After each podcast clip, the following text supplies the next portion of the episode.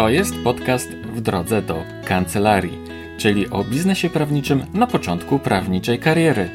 Ja nazywam się Rafał Chmielewski i w tym podcaście rozmawiam z doświadczonymi prawnikami, którzy niejedną wiosnę w todze mają już za sobą. Serdecznie Cię zapraszam.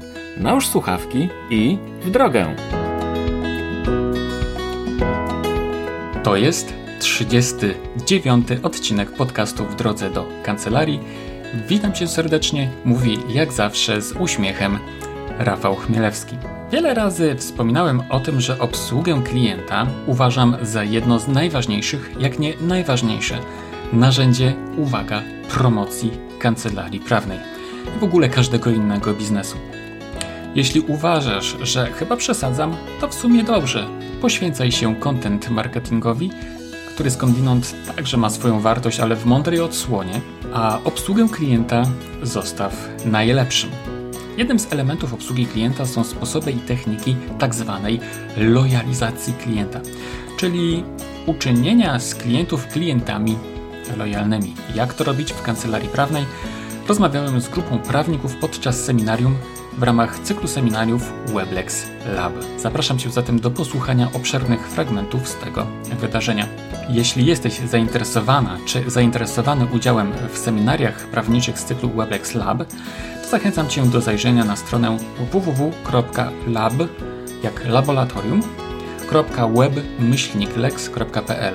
Jeszcze raz lab.web-lex.pl, gdzie na tejże stronie poznasz wszystkie szczegóły dotyczące seminariów.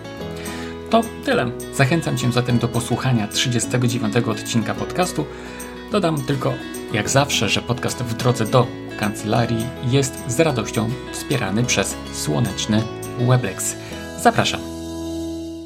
Temat i tak jest generalnie rzecz biorąc trochę krótki, natomiast w moim przekonaniu jest niezwykle ciekawy i w pewnym sensie jest przełomowy, przełamujący pewne schematy, które mamy w swoich głowach, tego co nas uczą inni, tego co możemy zaobserwować u innych starszych kolegów, czy też po prostu u innych przedsiębiorców. I tak jak już wiecie, porozmawiamy sobie o obsłudze klienta.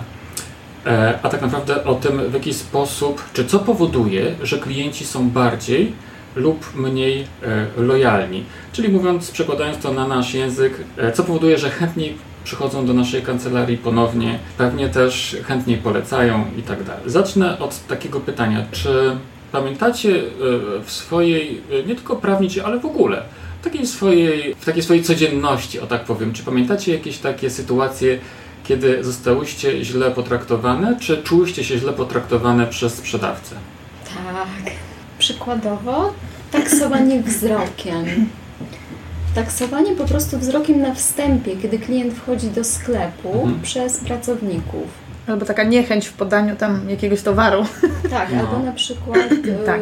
Sytuacja, w której jest więcej niż jedna pracownica czy pracowników w sklepie i są tak zajęci sobą i rozmową, że nie są w stanie zająć się klientem, ewentualnie takie zbyt nachalne. Albo w drugą stronę przegięcie, nie? Tak. A jak według Was w kancelarii prawnej to może wyglądać, kiedy po prostu klient czuje się taki, że stwierdza, że jednak nie przyjdzie drugi raz? Mi się wydaje, że to są takie sytuacje, kiedy klient nie trafia w nasze zainteresowania i to jest klient, którego obsługujemy, bo nie mamy lepszego nic do zrobienia. I myślę, że on może odczuć to, że po prostu nie dostał takiej obsługi, jak oczekiwał. Tak, ale na przykład w sprawach rodzinnych jest to często sprzeczne podejście do tematu obsługi klienta.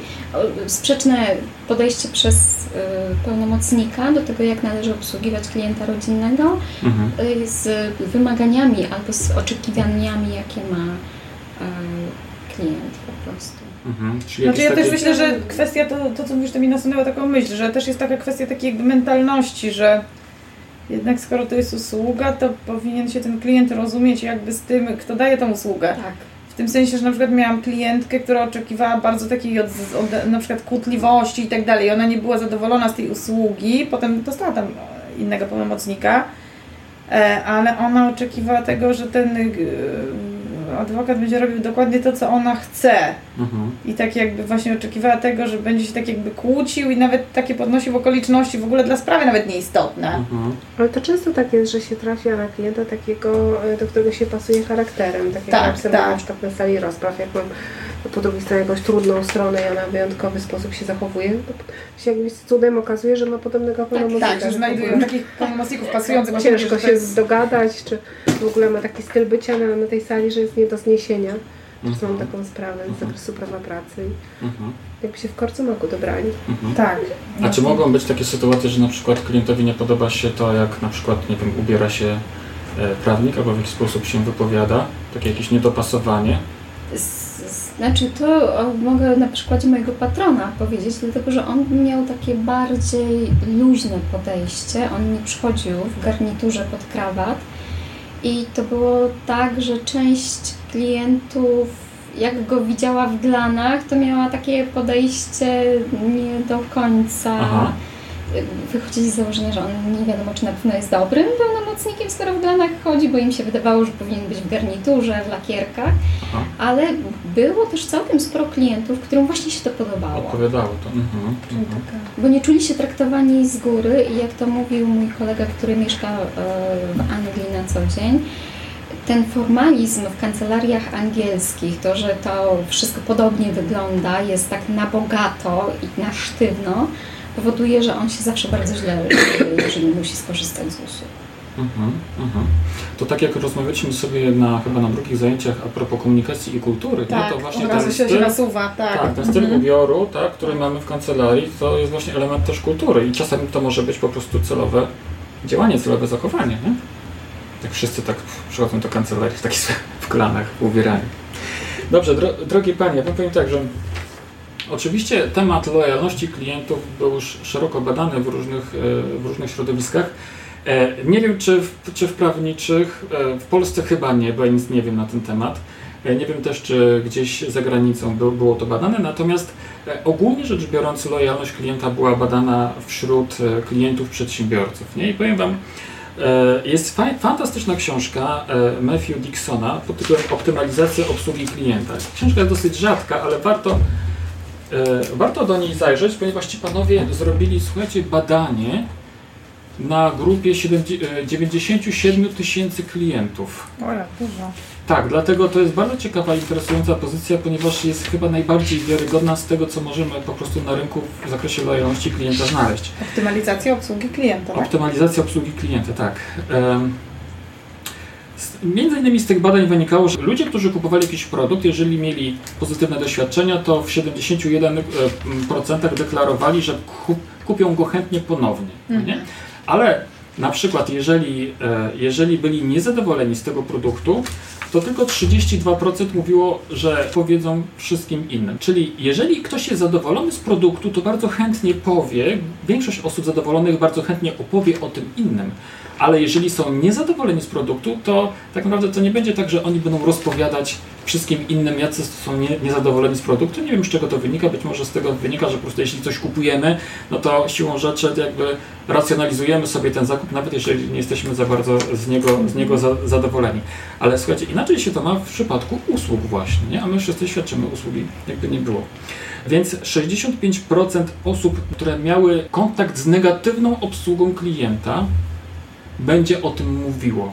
Czyli zupełnie odwrotnie. Gdyby to był produkt, to niewielka część osób będzie mówiła o swoim negatywnym doświadczeniu. Ale w przypadku usługi aż 65% osób będzie o tym opowiadać. W przypadku pozytywnych wspomnień to tylko 25 osób będzie opowiadało o tym. Nie? Także może to jest właśnie ważna informacja dla nas, że skoro my świadczymy usługi, to warto tę obsługę klienta mieć na takim poziomie, bądź też tak dopasowaną do tego klienta, żeby oni byli zadowoleni, bo jeśli coś będzie nie tak, to będą chętnie o tym opowiadać niestety. Nie? Tak jest w przypadku obsługi klienta. I ważne jest to, że nie chodzi o to, jaka ta obsługa tak naprawdę jest obiektywnie, tylko subiektywnie w oczach naszych klientów. Nie? To jak oni to po prostu odbierają. To się bardziej liczy niż to, jak my uważamy, jak to powinno być. Nie? Trochę wrócę do tego zagadnienia na samym końcu. Moje takie wspomnienia, to jak próbowałem kiedyś, jak tylko wyszedł pakiet Office 365 czy coś takiego, nie taki online'owy, że się kupuje subskrypcję tego pakietu. Ja próbowałem go sobie wykupić, straciłem całą godzinę, fakt, że może jestem za mało inteligentny, ale całą godzinę spędziłem na tym, żeby spróbować się tam zalogować i sobie po prostu wykupić ten pakiet. Nie? To były same początki, nie wiem, może potem Microsoft poprawił ten proces, nie wiem. Na początku to mnie po prostu tak zraziło, że stwierdziłem, że nigdy więcej od Microsoftu już niczego kupować nie będę. Powiem Wam jeszcze jedną rzecz, bo to jest z mojej praktyki. Czasami mamy takie wrażenie, że dobra obsługa klienta to jest zrobienie wszystkiego tego, żeby ci klienci byli zadowoleni. No, takie wiecie, często się mówi o przekraczaniu oczekiwań klientów. Wiele osób mówi, wielu takich coachów biznesowych mówi tak, przekraczajcie oczekiwania klienta. Niech ten klient po prostu będzie wow, zachwycony tym, że mu obiecaliście A, to on dostał nie tylko A, ale dostał też i B i C. Nie? Takie po prostu przekraczanie, żeby go wprawiać w zachwyt. Powiem Wam szczerze, kiedyś na samym początku to robiłem w Weblexie. Na przykład jak jedna z naszych klientek miała urodziny, to na przykład jej wysłałem kwiaty. Nie? I ona była szczęśliwa. I w mediach społecznościowych dawała informację, że wow, jak fajnie, że Weblex o niej pamiętał i Rafał Chmielewski o niej pamiętał, nie? I że ona dostała kwiaty i że jest taka zadowolona. I do dzisiaj tej pani już nie ma, nie? Z nami. To tak starałem się robić, ale w momencie, kiedy zacząłem, kiedy się dowiedziałem, że to nie jest ta droga, przestałem to robić. No nie? Zupełnie inaczej zorganizowałem system obsługi klienta w naszej firmie. Chcę przez to powiedzieć, że właśnie przekraczanie oczekiwań, czy też wprawianie w zachwyt klientów wcale nie daje żadnej gwarancji, że klienci będą bardziej lojalni. Owszem, może się przez chwilę zrobi fajna atmosfera, może przez chwilę będzie miło, może przez chwilę ktoś nam podziękuje, się uśmiechnie i powie, że jest super i właśnie puści fotę na Facebooku, ale z moich doświadczeń wynika, i nie tylko z moich doświadczeń, bo moje są potwierdzeniem tego, co jest właśnie w tej książce, które Pani zacytowałem, z moich doświadczeń wynika, że to wcale nie o to chodzi. Nie? A o co chodzi, drogie Panie? Wprawianie klientów w zachwyt przede wszystkim wymaga pieniędzy. No bo po prostu to jest jakby dodatkowy wysiłek, dodatkowa energia i często właśnie dodatkowe fundusze, tak jak było w moim przypadku. No nie? A to nie jest tak, że może ten klient nie został, ale jeżeli ona na Facebooku opowiedziała, że to jest fajna firma, bo na przykład pamięta też o moich urodzinach, to, że ileś osób się zainteresowało, zgłosiło?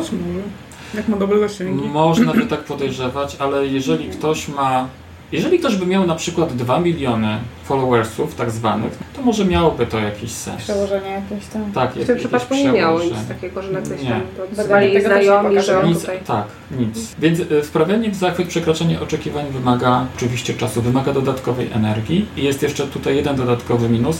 Tak naprawdę każdy klient jest inny i nie wiemy, co tak naprawdę kogoś takiego wprawi ten tak zwany zachwyt, nie? Bo kogoś mogą wprawić kwiaty, ale kogoś te kwiaty mogą wcale w żaden zachwyt nie wprawiać, nie? To może być coś innego i może sobie pomyśleć, że no, w sumie no miło, tak? No ale to jeszcze o niczym jeszcze nie świadczy. Ci panowie, którzy... Matthew Dixon, autor tej książki, jest współautorem, tam było 3 takich panów i oni też ustalili na bazie tej grupy 97-tysięcznej, że przekraczanie tych oczekiwań w żaden sposób nie wpływa na satysfakcję klientów z korzystania z naszych usług. To może być tylko chwilowe, tylko ten jeden moment, kiedy oni rzeczywiście, jeżeli trafimy akurat w to, co ich wprawia w zachwyt, to tak naprawdę to jest tylko moment i chwilowy. Poza tym 20% osób czy klientów zadowolonych, tak jak oni ustalili, zadowolonych z usługi, bardzo zadowolonych czy zachwyconych i tak myśli o tym, żeby odejść. Nie? Także to niczego nie zmienia tak naprawdę, wprawianie w zachwyt niczego nie zmienia. To w takim razie jaka jest odpowiedź? Co powoduje, że ci klienci rzeczywiście są lojalni, chcą dłużej z nami być i dłużej korzystać z naszych usług? Co tak naprawdę decyduje o tym, że ludzie będą chcieli być bardziej lojalni, to jest redukcja wysiłku klienta. Im bardziej on musi poświęcać czas na rzeczy związane z usługą, którą mu świadczymy, im więcej musi tego czasu poświęcać, tym się staje mniej lojalny. Im mniej? Mniej lojalny, tak. Im więcej poświęca czasu, tym będzie mniej lojalny. Tak. Mhm. Ale czy to się będzie tyczyło zarówno przedsiębiorcy, jak i osoby fizycznej? bo przedsiębiorca ceduje na kogoś te obowiązki, nie chce się nimi zajmować. Natomiast osoba fizyczna musi czasem skorzystać z tych usług. I na przykład na przykładzie klientów frankowiczów, oni w większości nie chcą nawet czytać odpowiedzi banku i zmuszeni czasem ich, żeby przeczytali stan faktyczny według banku, żeby się ustosunkowali, już jest, spotykam się z oporem, ale na przykład klienci z zakresu prawa rodzinnego chcą to przeczytać, oni chcą wszystko wiedzieć. Więc tu jest jeszcze skomplikowania materii, bo w czytaniu o kredytach frankowych to myślę, że niewiele i tam niewiele mogą wnieść. Ale to tutaj chodzi o sam stan faktyczny, jak wyglądało podpisywanie. Nikt ci nie powie, czy tak było, tylko on. Tak, on musi się ustosunkować do stanu faktycznego. Natomiast w rodzinnych tak jakby chcieli mieć kontrolę nad tym, co jest faktycznie w pismach. Tak, ludzie chcą mieć kontrolę, chcą wiedzieć, co się dzieje, ale właśnie chodzi o to, żeby oni wiedzieli o tym, co się dzieje, ponieważ my ich o tym informujemy. My trzymamy z nimi bezpośredni kontakt i oni wszystko wiedzą, ale w momencie, kiedy my się przestajemy z nimi komunikować, kiedy oni muszą zacząć wykonywać ten wysiłek, żeby zapytać, no a co tam u mnie słychać, bo pan się do mnie, czy pani się do mnie nie odzywa, tak? To zaczyna powodować, że oni coraz częściej zaczynają myśleć o tym, żeby zmienić kancelarię. Dokładnie dzisiaj rano miałem właśnie taką rozmowę telefoniczną z pewną panią tutaj radcą prawnym z Warszawy i ona mi powiedziała, że miała takie przypadki w swojej praktyce, że przychodzili do niej klienci, akurat sprawy rodzinne, bo zostawiali sprawy, które prowadził już ktoś inny, bo po prostu pan mecenas wziął pieniądze, mija już jakiś czas i nie ma żadnego sygnału, tak jakby się czuli po prostu, że on o nich zapomniał. Być może nie zapomniał, tak? Być może nie miał podstawy, czy pretekstu, czy powodu do tego, żeby zawracać głowę. No tak, można tak powiedzieć, tak, żeby się do nich odezwać, no nie? Więc oni po prostu zmienili prawnika. Ja myślę, że dzisiaj, w dzisiejszych czasach, kiedy rzeczywiście te postępowania sądowe, one są przewlekłe, trwają bardzo długo, to w szczególności my powinniśmy o to zadbać, nie? Żeby do tych klientów się odzywać i przypominać im, na jakim są etapie i jakby mówić im o tym, że my myślimy, nie? O nich cały czas. To nie jest tak, że tylko wziąłem pieniądze i poszedłem sobie i tak naprawdę mogłem zapomnieć.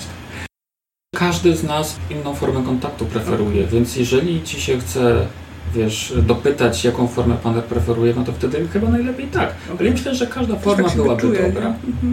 I tak jak rozmawiam z naszymi, w podcastach zresztą to jest, jak rozmawiam z naszymi prawnikami, którzy mają dobrą obsługę klienta, to oni na to właśnie zwracają uwagę. Ja też o to pytam, jak to u nich wygląda. I nie mówią, że po prostu oni się z klientami komunikują. Komunikują się, sami jakby wykonują ten wysiłek za nich, żeby to nie oni musieli podejmować wysiłek dowiedzenia się tego, co słychać w ich sprawie, tylko żeby ten wysiłek wyszedł ze strony kancelarii. Więc redukcja wysiłku klienta, żeby jak najmniej on musiał wykonywać jakieś czynności.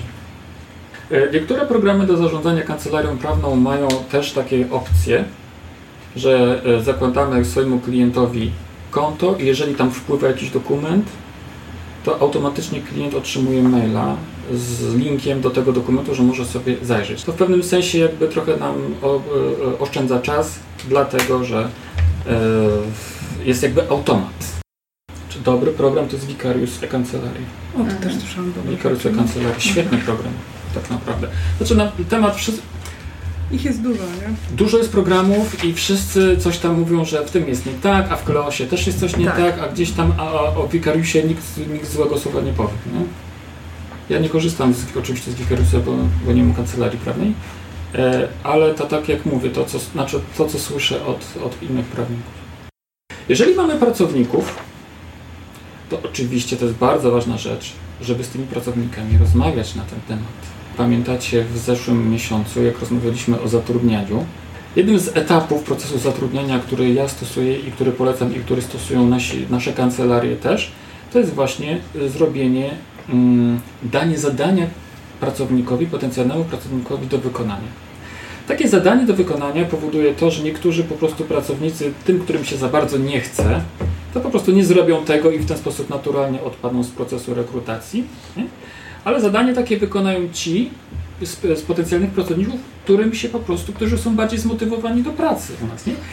I w moim przypadku to wygląda tak, że ja mam takie szkolenie na temat lojalności Właśnie to jest dokładnie to, o czym Panią teraz opowiadam. Mam takie szkolenie nagrane i każę przesłuchać to szkolenie, czyli podczas tego toku rekrutacji, każę pracownikowi, potencjalnemu pracownikowi przesłuchać to szkolenie i napisać to, co on z tego szkolenia zrozumiał, no nie? Bo potem jak on już przyjdzie do pracy, jeśli go zatrudnię, tak, to już mam ten temat ogarnięty z nim, że on już wie, na czym polega obsługa klienta, nie? I co jest tym kluczowym czynnikiem decydującym o lojalności pracownika. Więc można to w ten sposób zrobić. I jeszcze czasami warto się zastanowić nad tym, jaką nasz klient, potencjalny klient, czy w ogóle klient, który się do nas zgłasza, jaką przechodzi ścieżkę. W jaki sposób się kontaktuje, gdzie ten kontakt następuje po raz pierwszy.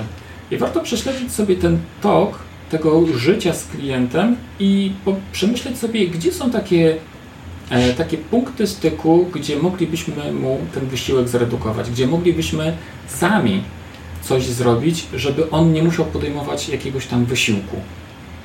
To może być na przykład prosta rzecz, czyli element takiej prostej, początkowej komunikacji, żeby on się za bardzo nie musiał zastanawiać na początku, w jaki sposób powinien się z nami skontaktować. No, taki drobiazg w zasadzie oczywisty, ale warto o tym myśleć i co jakiś czas po prostu sobie ten proces przejrzeć. W tym całym procesie pomaga znajomość konkretnej branży albo znajomość po prostu klienta. I oczywiście jeżeli kancelaria zajmuje się sprawami rodzinnymi, no to może to jest utrudnione, ale jeżeli są kancelarie takie, które specjalizują się w jakichś konkretnych branżach i kiedy znamy dokładnie potrzeby tych ludzi, naszych klientów, to wtedy znacznie łatwiej nam jest jakby zaprojektować ten proces kontaktu z klientami tak, żeby im jakby podsuwać rozwiązania, zanim nawet oni pomyślą o tym, że potrzebują takich właśnie odpowiedzi. Co jeszcze jest ważne według Was? Najważniejsza jest komunikacja, sposób komunikacji z klientem. Brawo, czyli kultura. Tak, tak. No zdecydowanie tak. Nie? Tak. Simon Sinek to taki facet, który w pewnym momencie stwierdził, że on chce zbadać właśnie dlaczego niektóre firmy sobie tak świetnie radzą, a inne firmy po prostu tak jakoś kiepsko. I on stwierdził, większość firm opowiada o tym, co robią. Na przykład firma Dell, co robi? Komputery. I to wszyscy wiemy, tak? Co robi kancelaria prawna? Przepisma. To coś tam robi.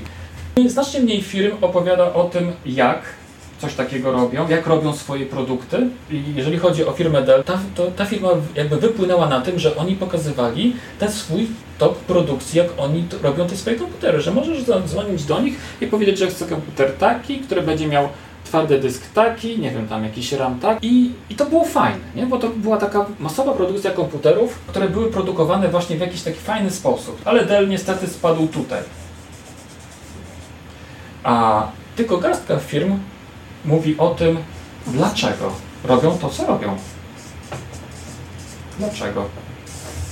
I to jest firma właśnie Apple. I na przykład Apple robi swoje produkty dlatego, że chce zmieniać świat. A to, co robią, to tak naprawdę jest po to, żeby urzeczywistnić tą swoją ideę zmiany świata. I teraz zobaczcie, jaka jest różnica. Firmy, które by chciały wyprodukować coś innego i coś innego sprzedawać, ale opierają się tylko na tym, co robią, nie są w stanie sprzedać niczego więcej. A firmy, które mają misję jakąś, nagle okazuje się, że mogą sprzedać wiele różnych produktów, bo po prostu te produkty służą im do realizacji misji i ludzie, chcąc nie chcąc, w pewnym sensie utożsamiają się z tą misją, utożsamiają się z tą wizją i po prostu niektórzy bardziej, niektórzy mniej oczywiście, ale w jakimś sensie chcą być częścią tego. I teraz, drogi Panie, w kancelariach prawnych jak to wygląda? Ano wygląda tak, że wszędzie, gdzie my mamy na blogach i na stronach internetowych, mamy tylko napisane, co my robimy, ale prawdziwej misji takiej ciężko jest spotkać. Wyartykułowanie misji, wizji i po co my to tak naprawdę robimy. Dlatego na przykład w blogach, które są z Weblexa, zakładka o mnie, która jest najczęściej czytana w naszych blogach, we wszystkich blogach w ogóle, ale na stronach internetowych też, przede wszystkim motywuje naszych autorów do tego, żeby wyartykułowali swoją misję, tak? Dlaczego robią to, co robią. I to naprawdę wiele zmienia. Więc co powoduje, że klienci mogą być bardziej lojalni? po prostu jasne wyartykułowanie pewnej misji, pewnej wizji, tak jak to robi wiele bardzo dobrych firm na tym świecie i kancelaria prawna dokładnie może robić tak samo. Mało tego, to też oczywiście wpływa na pracowników, tak naprawdę posiadanie misji, wizji i celu. Posiadanie misji, wizji i celu to też jest element budowania marki, po prostu marki kancelarii.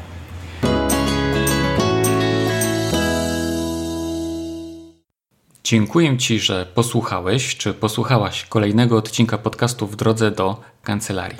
Zachęcam Cię do wyrażenia swojej opinii o podcaście na urządzeniu czy aplikacji, na której słuchasz tego podcastu. Proszę Cię także o polecenia w mediach społecznościowych, czy też wśród dobrych i najlepszych Twoich znajomych. Każde polecenie i każde dobre słowo są dla mnie na wagę złota i pomagają mi szerzyć wiedzę i doświadczenie w zakresie prowadzenia kancelarii prawnej w naszej branży. Ja osobiście słucham innych podcastów za pomocą aplikacji Podcasty w swoim iPhonie. Ale Ty możesz słuchać tego podcastu w różny inny sposób, także wchodząc na stronę www.wdrodzedokancelarii.pl. Dziękuję Ci jeszcze raz słonecznie i weblexowo i życzę Ci dobrego dnia. Do usłyszenia, mówił Rafał Chmielewski.